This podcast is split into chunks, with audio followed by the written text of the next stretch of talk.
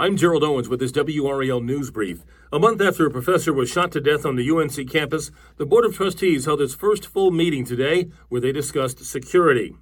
The university leaders heard from campus police chief and director of emergency management about their plans for new safety measures.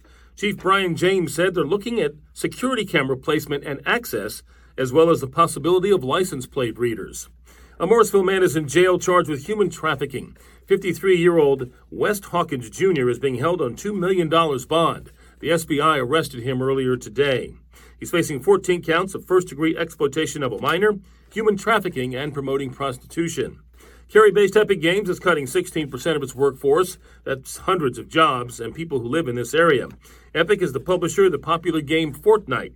Founder Tim Sweeney says the layoffs are necessary due to heavy investments in Fortnite's metaverse and cre- creator content, which generates less revenue.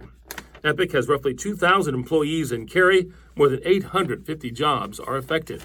We'd love to connect with you online. Just go to our Facebook page and join the conversation. I'm Gerald Owens. Have a great day.